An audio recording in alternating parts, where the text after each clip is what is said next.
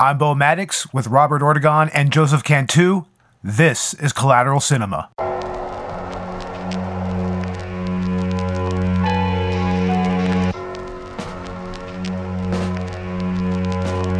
What makes you think you can bullshit your way into my head? Like every other pencil neck piece of shit.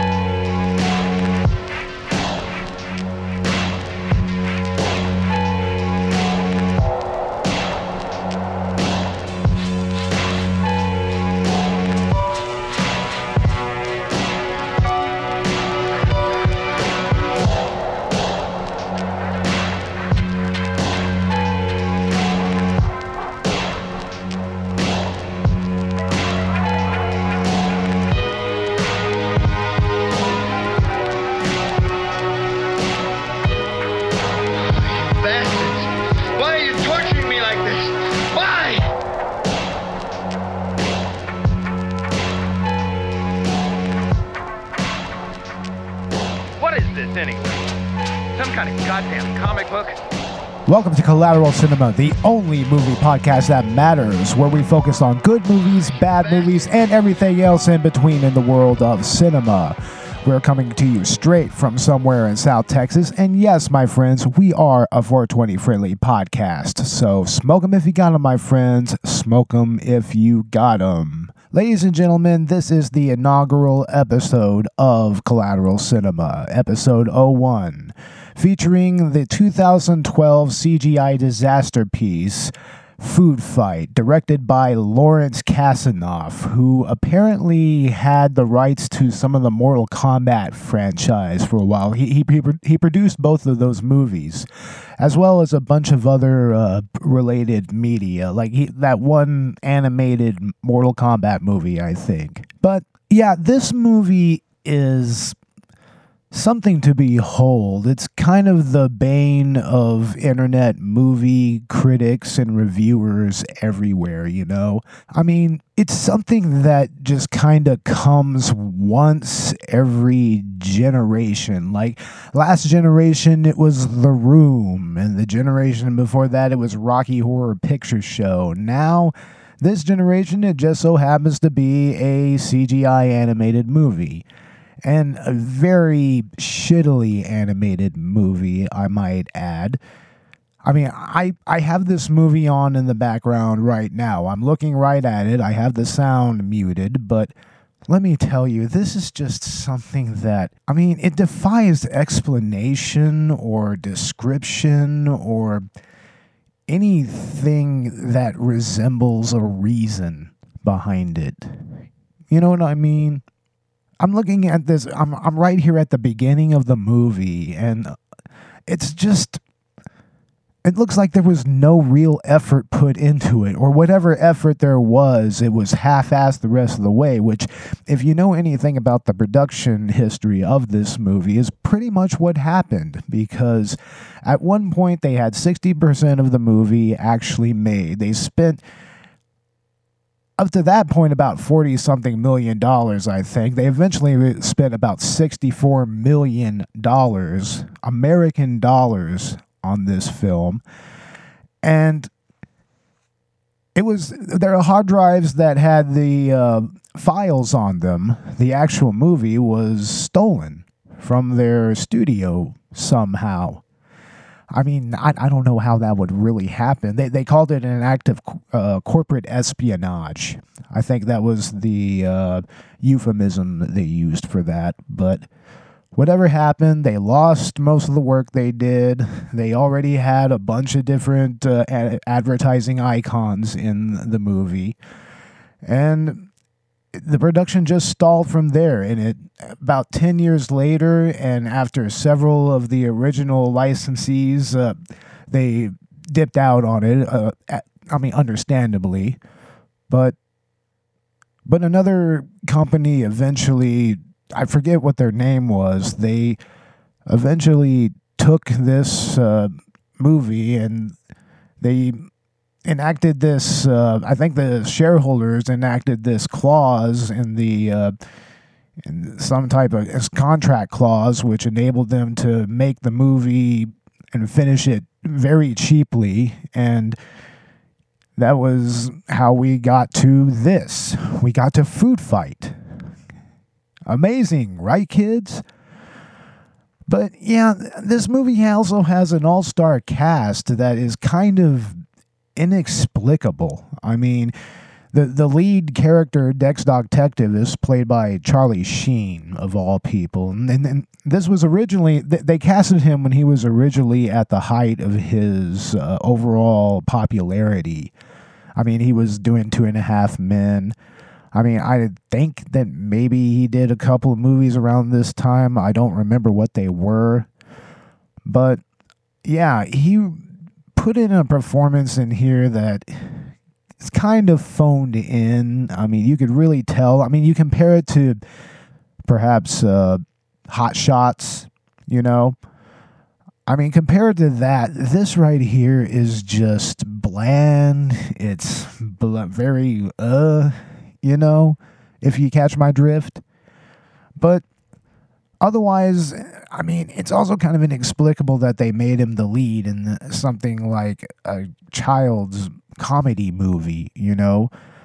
I mean, and a CGI animated one at that, because personally, I don't think that he's much of a voice actor, and honestly, it really, really shows here, ladies and gentlemen. I mean, it's just not a great performance, and you had also had another person at the higher. their popularity at the time was Hilary Duff. She was, I mean, I think she was Lizzie McGuire, I believe. I might be, I might be wrong on that but she plays Sunshine Goodness, the girlfriend who has one of the creepiest fucking stares in in a movie full of creepy stares. I mean, it's something to behold. And I'm I'm looking at her right now and they tried to play her off as kind of cutesy. She, she's like a cat girl or something like that, but very humanoid, you know? And it just smacks of fetish feel. Her and the character Lady X, played by Eva Longoria, who at the time was coming off of Desperate Housewives. And this was her performance is so sexually charged, like in a very unnecessary manner. And it just adds a dimension to this movie that just. It, it just it's just very incongruous with what the movie is obviously trying to go for. You know, I mean, it was it's trying to very much be like Toy Story, but with advertising icons in a supermarket. You know, I mean, they had uh, advertising icons such as Mr. Clean, Mr. Bubbles is in it, Twinkie the Kid.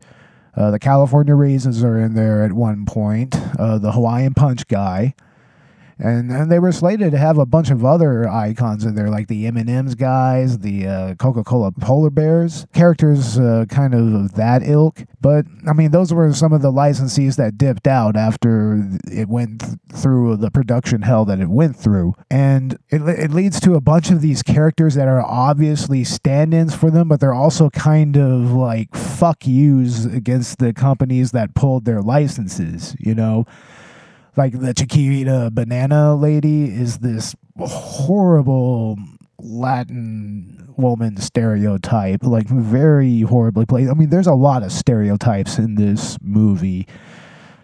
I mean, there there's also a moose that's a very offensive Italian stereotype, and uh, Detective's friend Dan, the uh, stunt pilot uh, chipmunk squirrel thing, I think. I almost want to say he's a cat as well, but he's very nondescript like that. But he's kind of played like a very offensive black stereotype in many ways. And yeah, that, that's Wayne Brady's character. Wayne Brady, of all people. I mean, his performance is very sexually charged as well. He makes a bunch of cat calls that are just totally inappropriate. And I mean, I don't want to sound prudish or anything, but for a kids' movie, I mean, this is just a little much.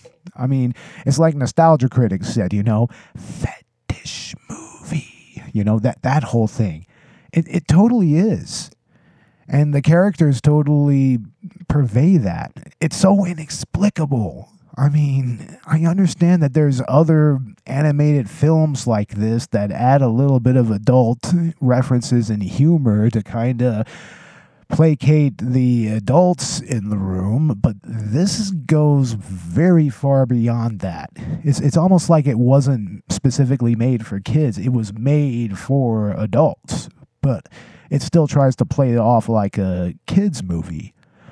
I mean, don't get me on how that works, ladies and gentlemen, but here at Collateral Cinema, we intend to try to get to the bottom of all of this. I mean, like I said before, I'm currently watching it with the sound muted, and it's not e- so much distracting, it's just awe inspiring in a way. Like, I just have to like pause for a second to just watch this, just for a second, even with the sound off. Just, yeah, just for a second.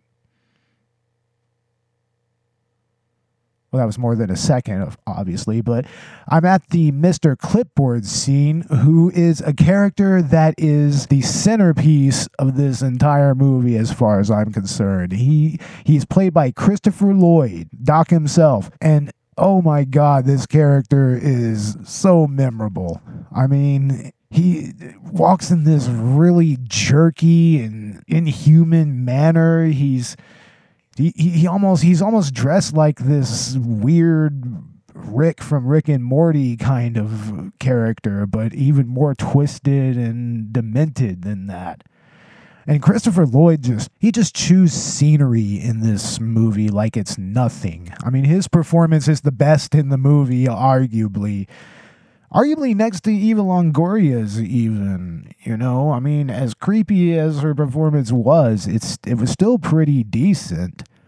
I mean, there was phoned in in some elements, but other than that, it really wasn't that bad. But there's but there's other characters throughout this movie that will we will discuss later on in the uh, discussion part of our podcast.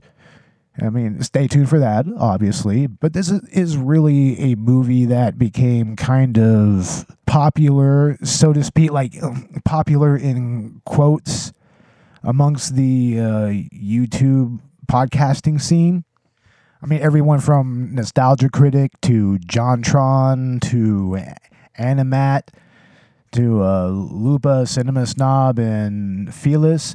They all did some pretty memorable episodes on this uh, alleged movie. and, and let me put the emphasis on alleged. Structurally speaking, this film just doesn't pass muster in any way. I mean, I I get the the film references that are in here. I mean, it's it's it's pretty much just Casablanca, just mixed in with Toy Story, but with advertising icons. It, it that's literally it. It's that cut and dry, and I mean, it's just the characters that go all over the place. I mean, there are some film references here, but mainly it's just the Casablanca. Like I'm looking at uh, Dex's office. He has a parody of a 12 Angry Men movie poster. I, I can't really, I think it's 12 Hungry Men or some such nonsense, but it definitely. It definitely kind of tries to show some reverence to cinema of the past, but it also just kind of slaps all of it in the face and also slaps modern animation in the face at the same time. I mean, it's it's a pretty amazing feat when you really look at it. And then that's not to mention, of course, you know, the animation. I mean, it's some of the worst CGI ever made. And and of course the script is all over the place. It's just awful. Still, it's it's something that I still find very entertaining. I, I don't I don't find it so incredibly offensive that I don't want to watch it. Let's put it that way. I mean, I actually kind of get off on this sort of thing. I mean, I like bad movies, and there's a reason why we have, you know, the bad movies part in our tagline there is because I do want to kind of explore films like this and just see, just try to figure out the what and the why behind it and some of the who behind it as well. I mean, and this movie is almost like a labyrinth. I mean, that's what it is. It's labyrinthine in so many levels. And oh my God, the shit weasel.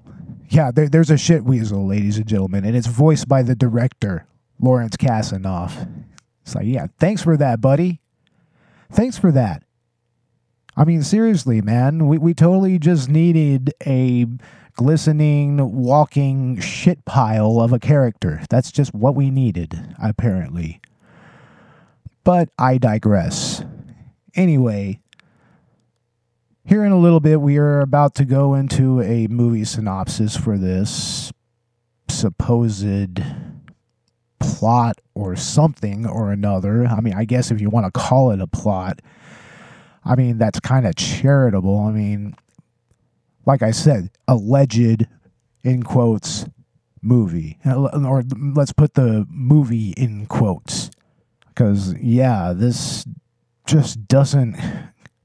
It just doesn't fit into cinema in any way, but it's still kind of fun to watch because it's, for one, it's just so quotable. That's the one thing that it has going for it is that it is quotable, and that's what makes it memorable. That and just the bad animation and the character design and development and everything. But in the end, I mean, you take Casablanca, it's just a pretty straightforward story. I mean, you can say they took it and made it into that. I mean, that's something, I guess. I mean, I, I don't know what else to say, ladies and gentlemen. I mean, it, it it's something that seems like it could have worked on paper, but it just doesn't. But anyway, let's go ahead and get on with the show. Here is a movie synopsis via Wikipedia for Lawrence Kasanoff's Food Fight. And yes, ladies and gentlemen, there are spoilers ahead. Food Fight takes place in the Marketropolis supermarket. After closing time, the supermarket transforms into a city in which all the citizens are Ikes, personified well known marketing icons. In the Ike's world, heroic cereal mascot Dex Detective is about to propose to his girlfriend, Sunshine Goodness, a raisin mascot, but she goes missing just before he is able to do so. Six months later, in the real world, a Brand X representative called Mr. Clipboard arrives at Marketropolis and aggressively pushes Brand X's range of generic products. In the world of Ike's, the arrival of Lady X, the seductive Brand X detergent Ike, causes a commotion at Dex's club, the Copa Banana. Brand X products began to replace previous products, which is mirrored in the Ike's world with the deaths of several Ike's. After Dex's friend Daredevil Dan, a chocolate squirrel, disappears, Dex begins to investigate. After rebuffing Lady X's attempts to bring him to Brand X's side, Dex is locked in a dryer with Dan to be melted, but the two manage to escape.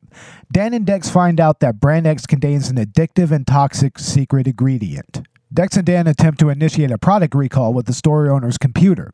A Brand X Ike cuts power just as they send the message. Dex then rallies the citizens of Marketropolis to fight the armies of Brand X in a massive food fight. The citizens win the battle through cunning use of the supermarket's electricity and lightning rods to protect their own buildings. Dex rescues Sunshine, who had been held hostage at the Brand X Tower, and escapes with the help of Dan. Mr. Clipboard then enters the Ike's world, and it is discovered that he is a robot controlled by Lady X. Lady X reveals that she had previously been the hideous Ike of an unsuccessful brand of prunes and had been stealing Sunshine's essence to create a new brand. Dex and Sunshine defeat her, reverting her to her original form. With Brand X defeated and a cure found that revives the killed Ikes, Dex and Sunshine finally marry.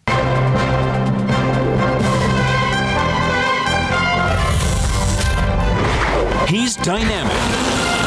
Oh boy! He's dramatic. He's the big dog Dex Dog Detective is back in the house. that always runs to the rescue. I still got it.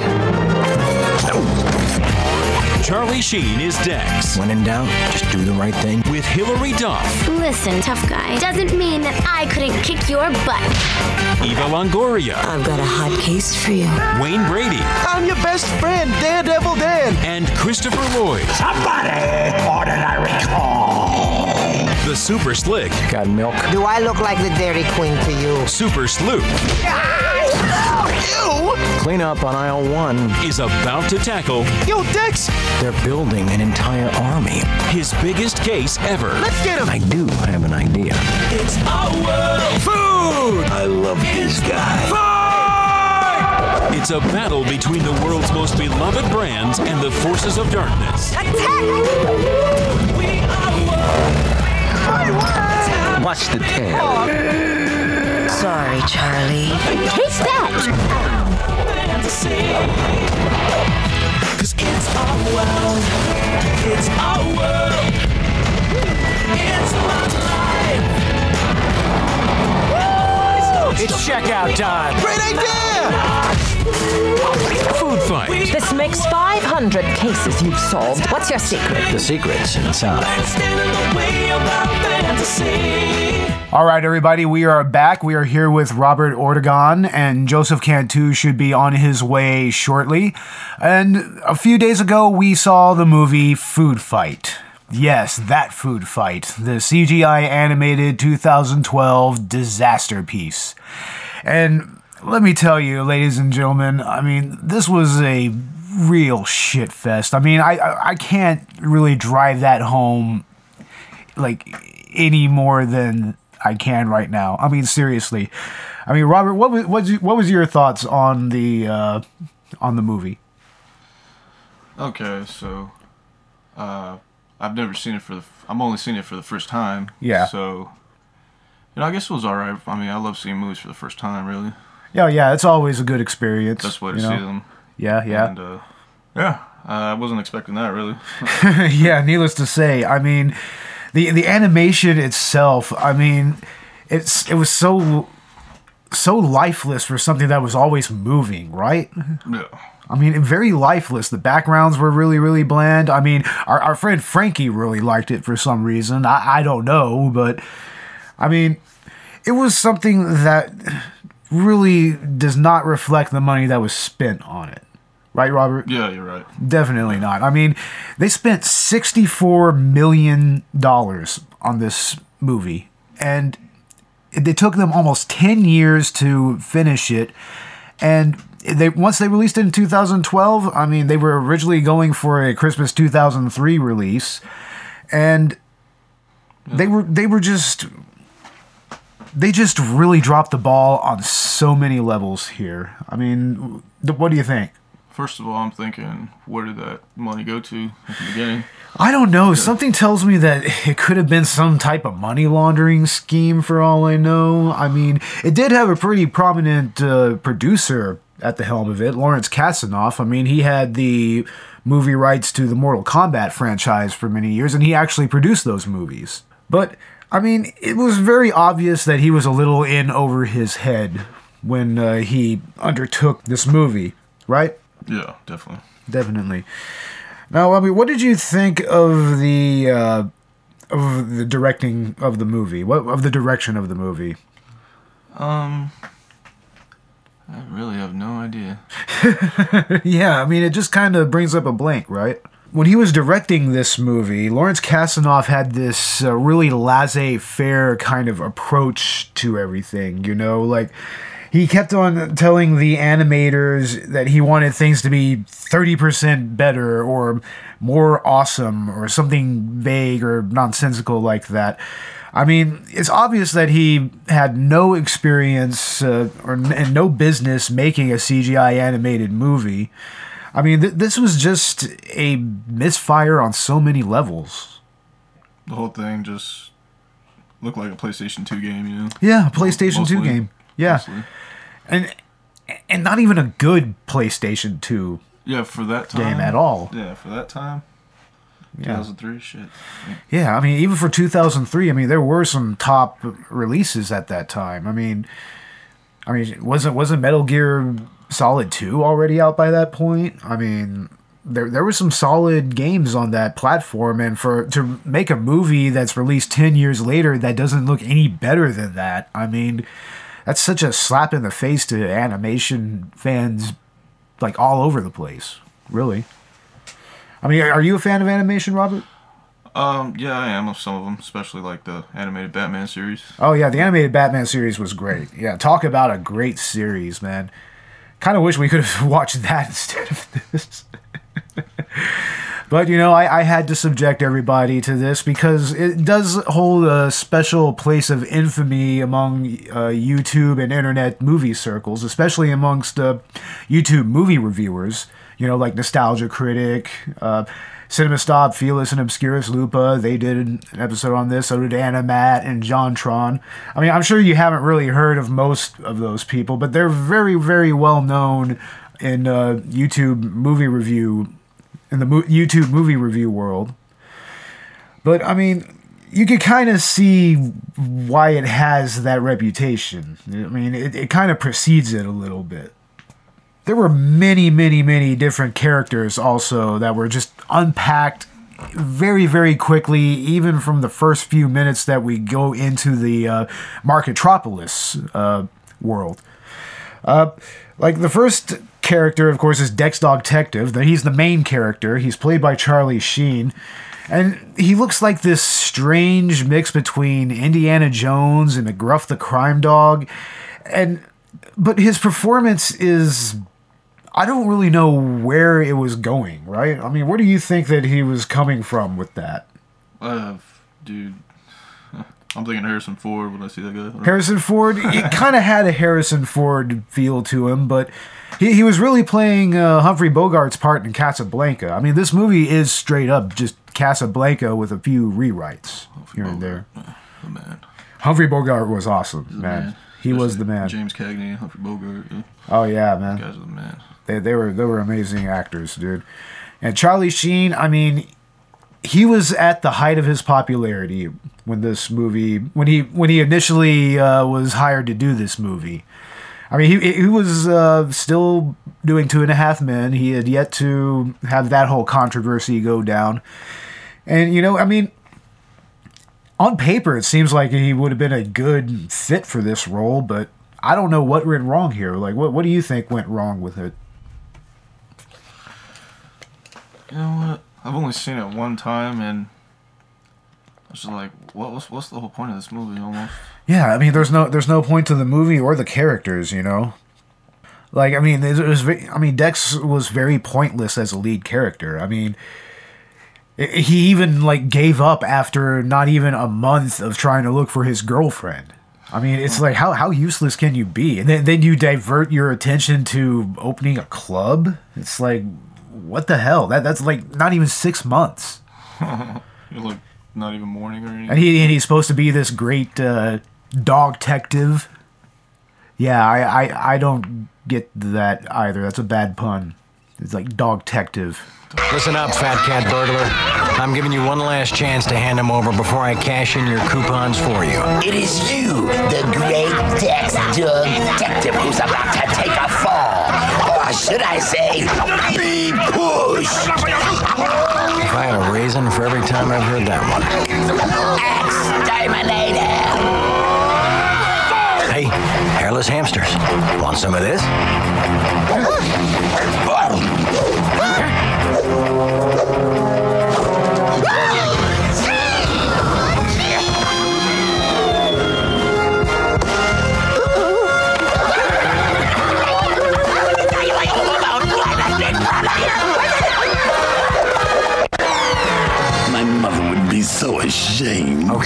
It's just you and me, fat cat.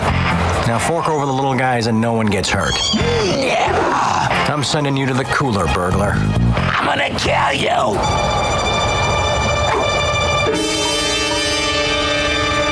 No! No! Stop! You wouldn't! I just want to be loved. Is that so wrong? Yeah, and his his girlfriend's name is Sunshine Goodness. She was and she was played by Hilary Duff, who was all of 15 years old at the time. And let me tell you, a lot of her dialogue, especially with uh, Dex Dog Detective, Dog Detective, played by Charlie Sheen, it's very, very creepy. Like, I mean, what, didn't it just kind of make you want to take a shower afterwards? Like, It's like weird because her character was like a human, half cat. Yeah, half cat human. Yeah, I mean, it wasn't even an actual cat. You know, she was like a cat girl. She was like like a, a furry character essentially. Like, I mean, I don't know if you're uh, familiar with the furries and their whole culture and everything, but you know, they have a lot of anthropomorphized characters in that community, and it kind of feels like that's what they were trying to kind of appeal towards. You know, I mean, it's easy to do that. I mean, there's a lot of. Uh, I mean, there's a lot of properties that are actually like actual video games and movies that uh, do kind of, you know, they cross over into that uh, community, but not as blatantly as this one does. You know, it's not nearly as blatant. And then and then there's just the way that she was animated. Yeah. Like I mean, you saw how her eyes were just completely vacant, blank, like not even looking at anyone or anything, not even looking at the characters. Yeah. Like like I mean, I swear I swear to God, these two characters, Dex and Sunshine, they would just straight up like interact for a good minute and a half or two minutes, and I swear they never actually look at each other. Like not not even Yeah, once. The whole time. No, Not not even once the whole time.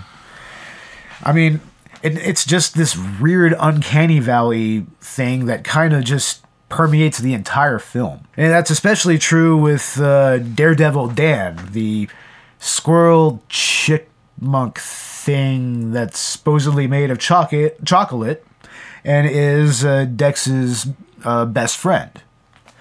I mean, he's played by Wayne Brady, and you can definitely see the token black stereotype just bleeding off of this character literally i mean it's it's pretty blatant and kind of maybe mildly offensive kind of To towards uh. towards yeah, black people yeah, towards yeah. i mean yeah it's very insensitive i mean and it does kind of have that whole you know old school you know bojangles type of feel to it you know it's kind of ugh you know like comedian stand up or something. Yeah, like Al Jolson or something weird like that. Richard Pryor. But- Eddie Murphy. Yeah, yeah.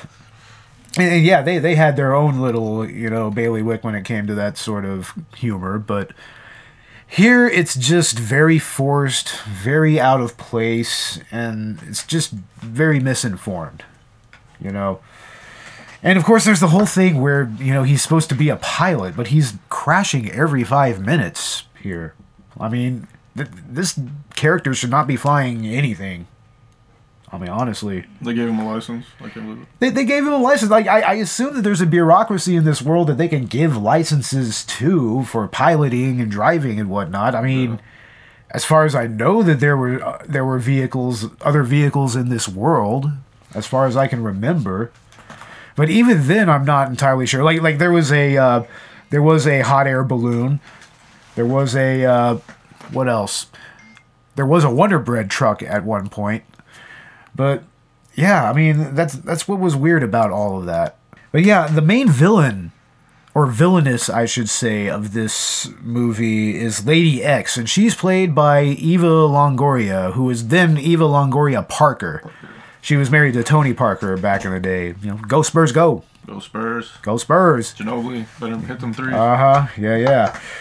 But anyway, she plays very much a femme fatale character, kind of in the classic sense of the of the term. You know, yeah, when I saw her character, I was I was thinking like Beast Wars or something. Beast Wars. Ex- exactly. Yeah. I mean, she had this very weird kind of reboot like feel to her, but like done very, very, very badly. I mean, mm. believe me, folks, this is nowhere near reboot when it comes to quality. And that especially goes for the characterization and the development there. And this character, she she just she was so ill developed, you know.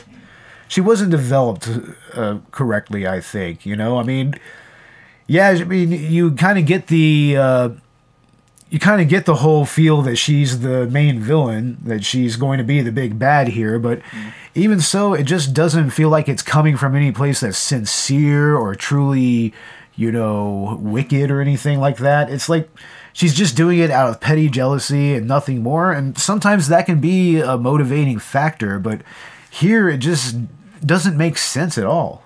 No, don't. it's like okay, so I mean, apparently she was, you know, spoiler alert, she was uh, this prune mascot who was a little ugly, needless to say, and she got plastic surgery to become a uh, vixen, and. I, I understand that you know she was jealous of sunshine goodness and all of that, but honestly, it still doesn't feel like a good motivating uh, factor to for her to go through all of this, especially to through the level of pretty much putting together her own Nazi army to do this. Oh yeah, right. Yeah, I mean, yeah, yeah, there are Nazis in this movie, ladies and gentlemen. And this came out in 2012. You know, kind of, kind of an interesting predictor of current events. Needless to say. like, who do you think would be the Donald Trump character in this? Holy crap. Um, Probably uh, Mr. Clipboard. Fucking Mr. Yeah, I mean, I, I almost uh, expect Trump to just start kind of walking like that, you know, and talking like that out of nowhere. Jesus. Yeah, but enough politics. Um, there's also Lieutenant X, who is he's uh, the sidekick for Lady X, and he's played by Tim Curry. Yeah, Pennywise himself. And honestly, he gives a good performance here, to tell the truth. I mean, what what do you think? Um, you know what? I, I honestly need to watch the movie again. like you you remember which character Tim Curry was? He, he was the green face character, Yeah, but oh yeah, he looked like the Illuminati. Like Yeah, he looked like a uh, like a lieutenant for Illuminati Nazi regime. army. Yeah, yeah.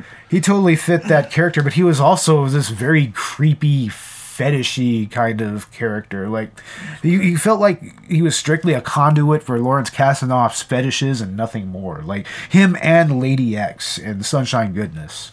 Hold it right there, or Blondie gets it. Watch out! On your knees, dog.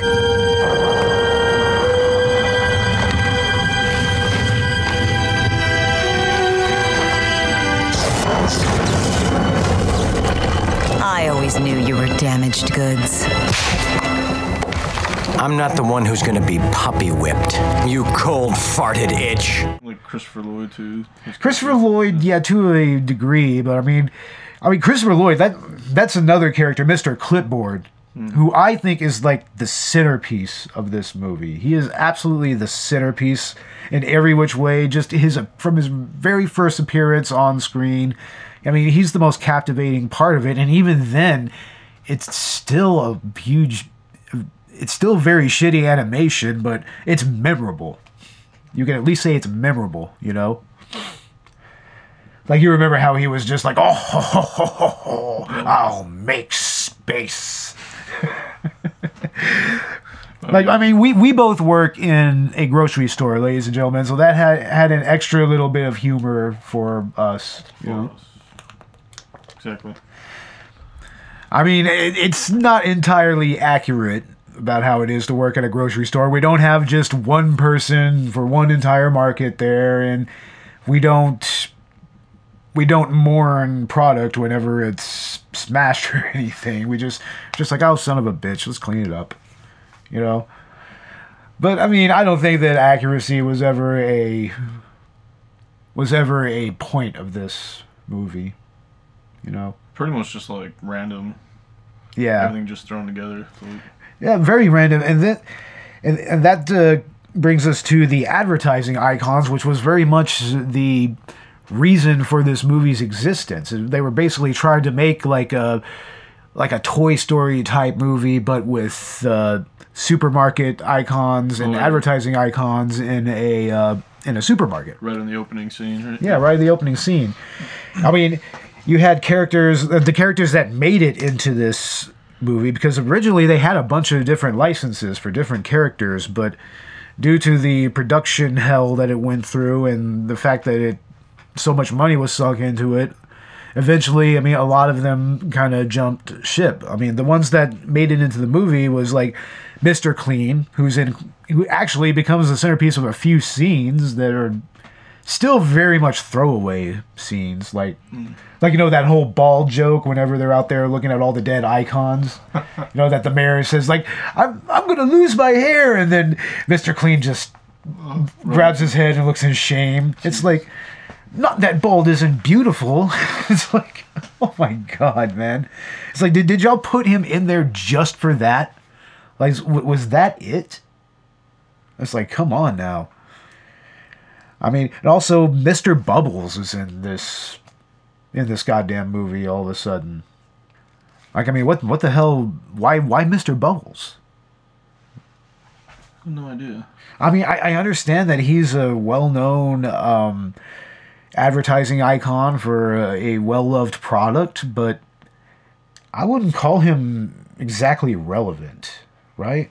Yeah. He's not the most not the most relevant character. I don't even think we sell Mr. Bubbles in our store. Oh, we don't. Most of Faboso, Fabuloso, whatever. Yeah, yeah. We well, well I, th- I think it was a bubble bath. That's what it was. So it'd be in the health section. Bubble bath. Yeah, it's like a bubble bath. Yeah. But also, Miss Mrs. Butter Mrs. Buttersworth was in this as well, like the uh, syrup lady. You know, it's like I mean, I think for obvious reasons they probably didn't go with Aunt Jemima. We I put all mean, that, dude, we put all that stuff on the shelf. yeah, we we stocked Mrs. Buttersworth, Mrs. Buttersworth, excuse me, and I mean, I guess it's an okay product. I mean, I don't know. I, I don't really eat pancakes that much, so or waffles. More of a French toast guy myself. Yeah, yeah, and of course Charlie Tuna was in this for from uh, Starkist. He was actually part of butt of a joke in one scene. I think it was uh, Lady X stepping on his fin. Oh, and she's like, "Sorry, Charlie," and it's like, "Oh, just face palm right there." It's like, "Oh God, damn it! What the hell?" I mean, I'm not even. I've never even been that much of a fan of canned tuna in any way. So I've, I've never liked it. It's always been very metallic tasting and ugh. it tastes like a can. Yeah, it tastes like a can. Exactly. It tastes like meaty chunks of can. And but it's kind of funny that they got him in this movie, you know. I mean, I guess he's I guess he's recognizable enough, you know. Yeah, everybody knows who he is. right? Yeah.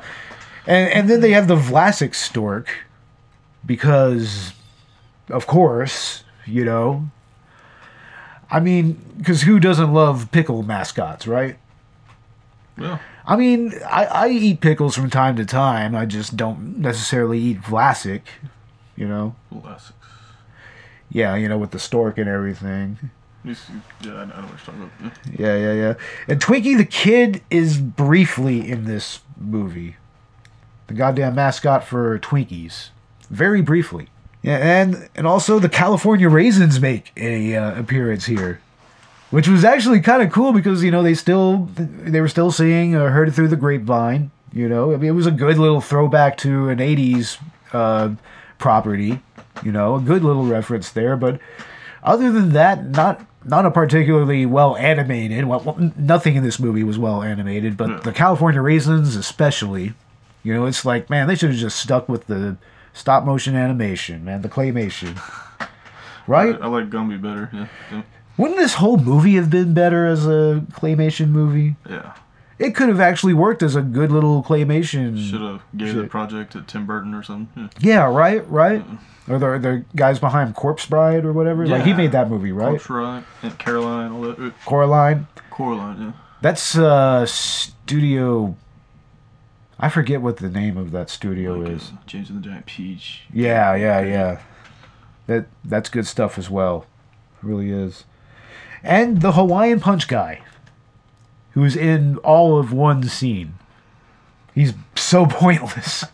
For a brief second. Right? It's like seriously, I. Uh, the whole point is to make this Toy Story with advertising icons, but th- they don't matter. They just don't matter at all here. They're not. They don't even make up the main cast. And there were a lot of icons here that were uh, originally slated to be in this movie, but they just they they uh, pulled their licenses out, you know, because of the long production schedule, like I mentioned before. And they were originally going to have the uh, M&M's characters, you know, like Billy West's character in that, which would have been great if they would have got Billy West on this. I mean, they're all they already have a lot of veteran voice actors here. You know, Ed Asner was on there.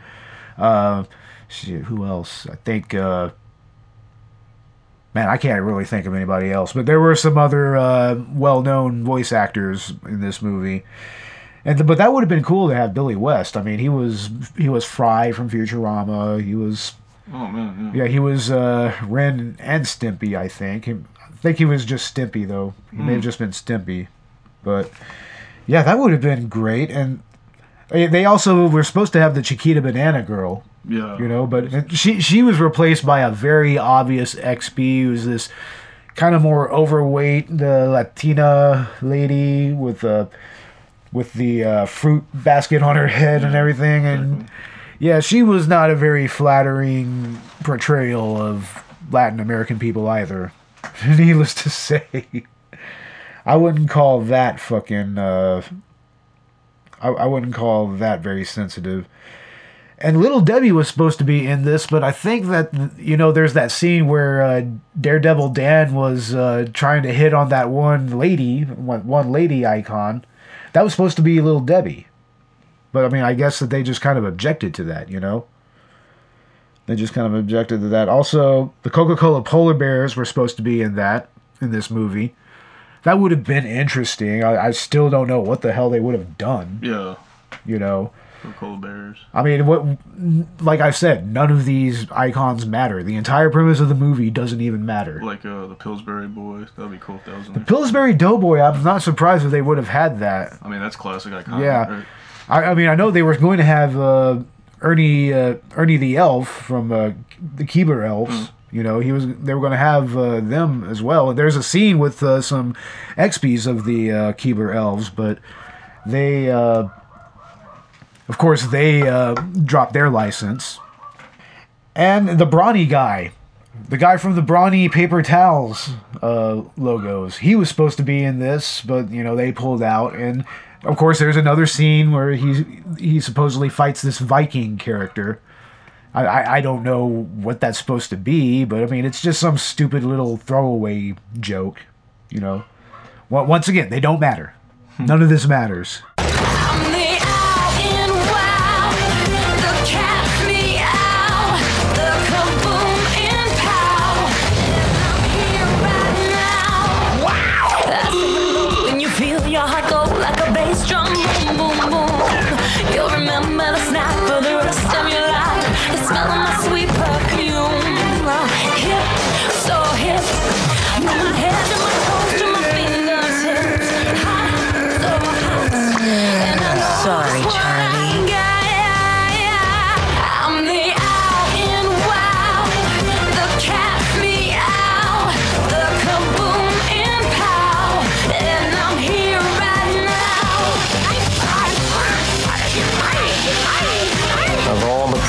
Bars in all the supermarkets in all the world, she had to walk into mine.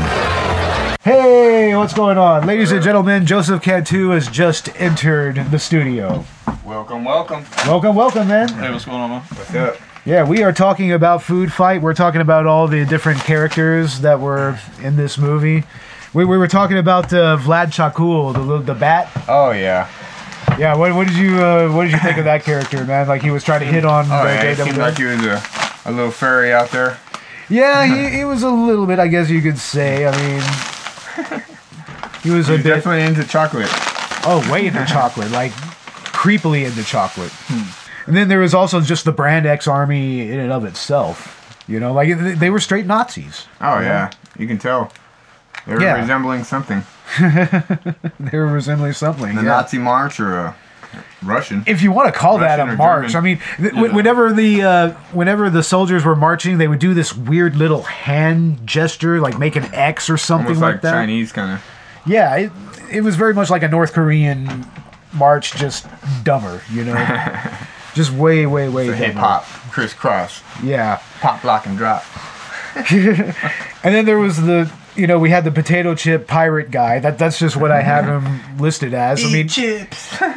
Like he had a speaking part in this for a little bit, and he actually tried to challenge Lady X, but once again, he was so pointless. I mean, we just we just said earlier that you know none of this matters. Nothing in this movie Of matters. Of course not. You can Yeah. tell by the profits. yeah, seriously. Oh but of course, like probably one of the better characters, who is actually still the slimiest character, was Cheasel T Weasel, the shit weasel. Uh-huh. Well, yeah, Yeah. if you're the director and producer, I'd make me the best character too. and that's not saying much because this character is so slimy and just so like a wet turd. yeah literally he's like a walking turd he's like a walking piece of shit right Chicken weasel. Yeah. fucking shit weasel and it was voiced by lawrence kasanoff the director and producer of this f- so-called alleged movie you know yeah alleged in quotation marks So he's the one. He took He's- the money. He took all the money. he took all the money he's the guilty party that's right lawrence He's kasanoff Bahamas. Bahamas. Come on, Eva Longoria. come on eva longoria Come on, you tits. You got it. Yeah, but uh, that that character was supposedly a reference to Peter Lorre's character in some movie. Like I'm not really sure what it was. I don't think I've seen that movie, but it, that's supposed to be some kind of movie reference. I don't know if anybody wants to comment or tell us what that movie is. I mean, feel free to do so in the comment section. So, what what do y'all think was the best character in this film, and what was the worst character? I like the the freaking evil villain. The evil villain, Crazy yeah. walk, Tourette's walk. Oh, you mean Mr. Clipboard? Uh-huh. That that that was played by Christopher Lloyd, and yeah, that's a memorable fucking character. Like the most memorable character out of the whole series. You know.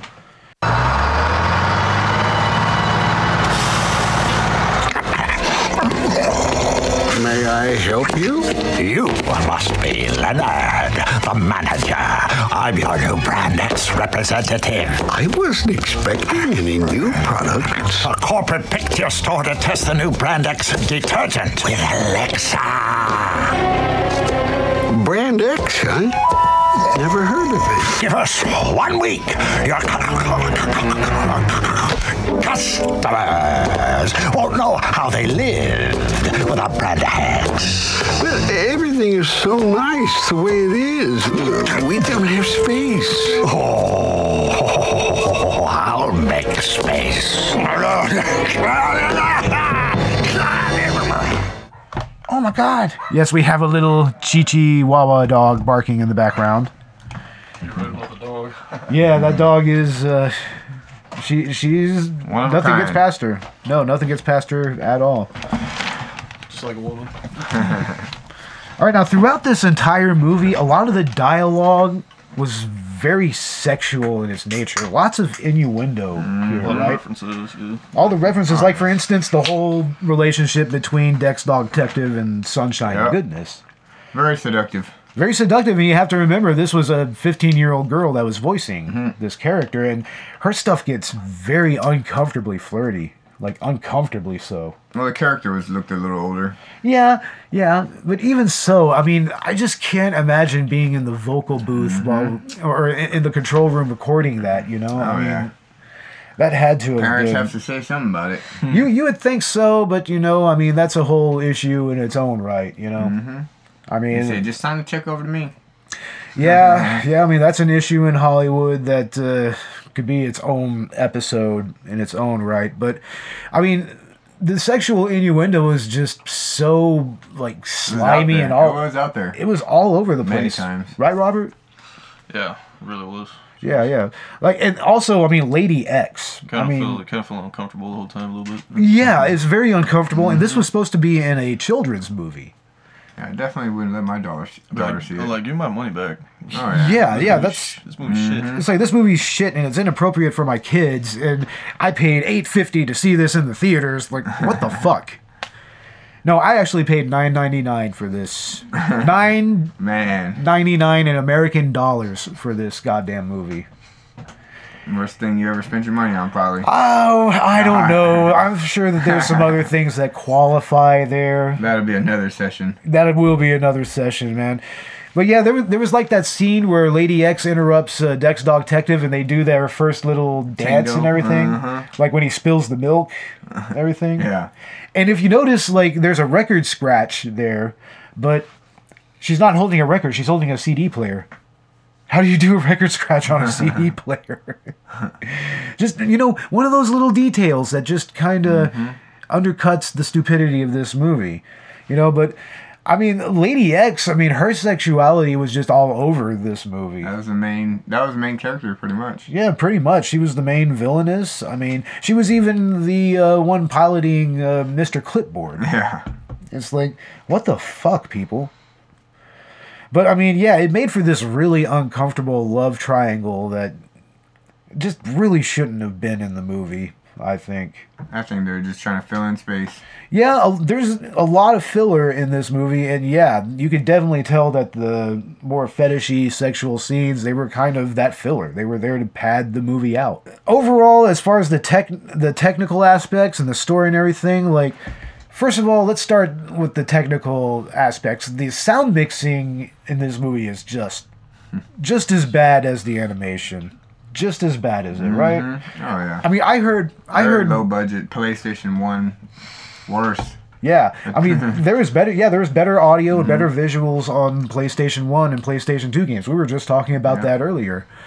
I mean, like there were times where I heard like some of the characters were obviously recorded in a different, in a different place than other characters were. You know, Not in the same room, like interacting, really. yeah, they weren't interacting. You Mm-hmm. could tell that a lot of them were recorded at different studios of different quality. Put yeah. together. It's like, where's the acting? Are you just reading this? You know? Yeah, one's looking Yeah. towards the sky and the other one's looking towards the sky the other way.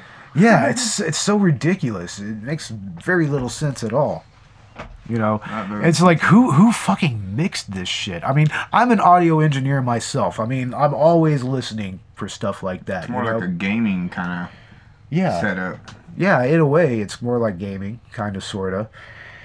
But I mean, there was just no excuse for the quality of that or the animation itself, which is like just subpar. Mm-hmm. I mean, I've seen worse.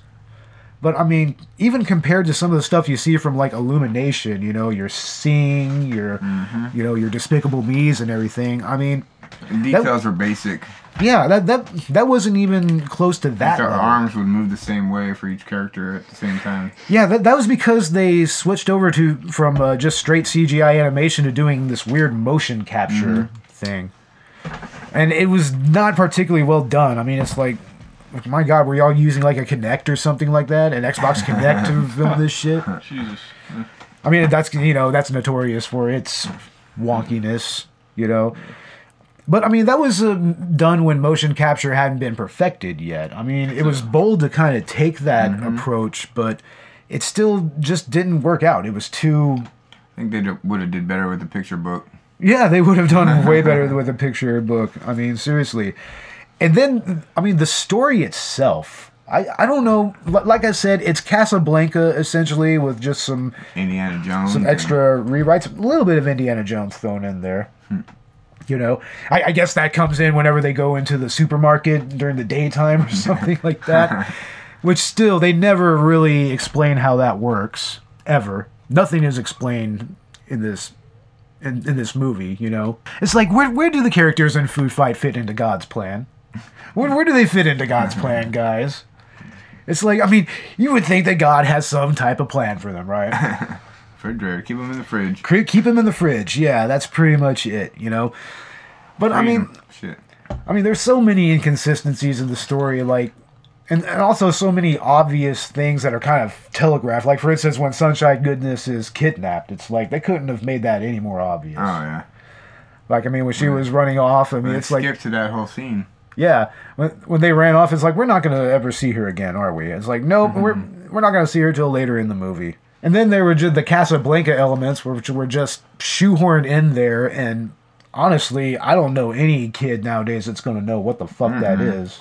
You know, I, I don't even know what the hell that is. I know I've seen it, but Oh, I, Ca- I changed the channel. real quick on Casablanca. Casablanca is kind of a very classic movie. Oh, yeah, I, you I remember it's- it. But Yeah, I would always change it. old school black and white. You need to watch more black and white No, movies, dude. Yeah, you do. We You are got- going got- to have got- some black and white something movies. with black and white. yeah, they're good movies, man. Like seriously, I have primo black and white movies in my Yeah. collection. But yeah, I mean, Well, Twilight or uh, Hitchcock is what I used to watch a lot of. uh, Hitchcock. Hell Mhm. yeah, Hitchcock is great, Hitchcock, man. Master Theater or something. Yeah, Alfred Hitchcock. Oh yeah, Rear Window, fucking Psycho. There's a lot of his were black and white. Yeah. Oh, we'll be talking about that pretty soon. Mm-hmm. You know, I mean, this right here, this is just get this out of the way. You know, oh yeah. just to this is definitely it the last the way. time you we'll be talking about this one. Oh yeah. oh, we might reference it. Spoiled, rotten, spoiled food fight. Yeah, but yeah, the story is essentially Casablanca, and then the whole Toy Story element doesn't even really work, like we mentioned. Like for instance, they don't really go into how the the world of the market changes from uh, you know a supermarket to the city from day to night and back. And you know, there's that also that scene where Dex and Daredevil Dan they actually go out into the supermarket during the day. You know, and they never explain any of this. yep. I figure it was just a kid watching. Yeah, I mean, but even so, to me, that's not an excuse. I mean, mm-hmm. there's some really good and engaging children's Especially for the programming. amount of money they spent on it. Yeah, I mean, look at the Lego movie. Oh yeah. That that movie is like The emoji movie is superb. better than that. Oh man, it honestly is a lot better than that. Don't don't get me started on the Emoji movie. The Emoji movie was at least competent compared Yeah. to this. And that's not saying that the Emoji movie was an even bigger product placement than this movie, and which was all this movie was. It was just product placement. That's all there really Mm-hmm. All was. man. Yeah, it was all kinds of ridiculous, man. But yeah, ladies and gentlemen, this movie, it's bad. By far, thumbs down. Thumbs down all the way. Like, I mean, Robert, what on a scale of one to five, what would you give this? Uh, probably not even one. Not even a one. Probably like half a one. Seriously, like half a star here. Half a star.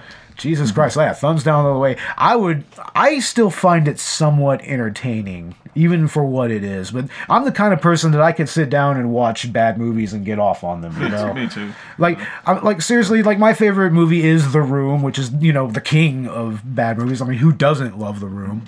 I mean, we all know it's a huge pile of shit, but it's just so hilarious and memorable that it stands on its own. And this movie's kind of like that. Yeah, it definitely stands on its own. Yeah, it stands on its own in many, many, many different ways. So yeah, I maybe give it like at least a two and a half, maybe. How about you, Joseph? Say about a one and a half. One and a half. So I guess I'm being the charitable one here. Mm-hmm. So you're I almost guess. saying it's halfway good. Oh, Mr. Yeah, Ha- halfway good. I would say it's halfway competent. That's about it. And barely even that. Yeah, I give it a thumbs down. Thumbs down all the way. Yeah. Siskel and Ebert. Siskel and Ebert, man. Oh man, I I don't even want to know what Siskel and Ebert would have given this. They just walked out and didn't even score it. they probably would have. And and you know, I mean, Ebert even reviewed uh, Freddy Got Fingered. And had Oh, some yeah. pretty terrible things to say about that film, you know. So I mean, I would have loved to have seen what Ebert or or Siskel or Roeper would have said about all of this, you know. Dex Dogtective. I've already heard so much about you. I'll gossip. My favorite kind. That scent. Something familiar. My secret ingredient. You like it? It's amazing. Yo, baby! Who's your sugar daddy? Hands up. Hold your anchor. There be something dirty about this detergent. Now, is that any way to talk to a lady? You got something to say, Candy Arse? Yeah, Salt Lick, you can kiss my additives. We're not leaving till this here wench tells us why her rep stomped me poor bag. Is it really my fault you have inferior packaging? Yeah, bro, you ain't exactly new and improved. Spuds for you. But yeah, folks, that's Food Fight. That is our episode. Uh, we are now on Stitcher. By the way, we I just got the confirmation today. We're going to be on Stitcher. We are on SoundCloud. We are on Podbean. You can also find us on Facebook and on Twitter. And soon we will have an iTunes feed, if not already. I'll just have to check and make sure. And find us on Patreon. We will have a an exclusive uh, commentary track for this movie, Food Fight, on there at like the five dollar level starting. So if you want to maybe help us out a little bit and maybe check out a fun little full length commentary track for this, once again, this alleged movie, it's like come and check us out. Uh, anything else, guys? Anything you want to add? That's it. Until next time, we got Halloween coming up. Halloween, yeah, that's right. We're going to take on John Carpenter's Halloween series. We're going to go ahead and uh, mainly focus on the first film, but we are going to kind of go through the whole series. I mean, it's it's got a lot of different uh, continuities to it. You know, it's had a few reboots, and even has a couple of movies that doesn't even have anything to do with the series altogether. At least one. Yeah, yeah the third one. But until then, ladies and gentlemen, uh, we appreciate it. Uh, the intro track is a license-free beat by Dark Sun, and you can find him on Twitter at Dark Sun. Come and give us a uh, give us a good review, give us a like, give us a download, and we will see you later. Collateral Cinema out. Out. Later, guys.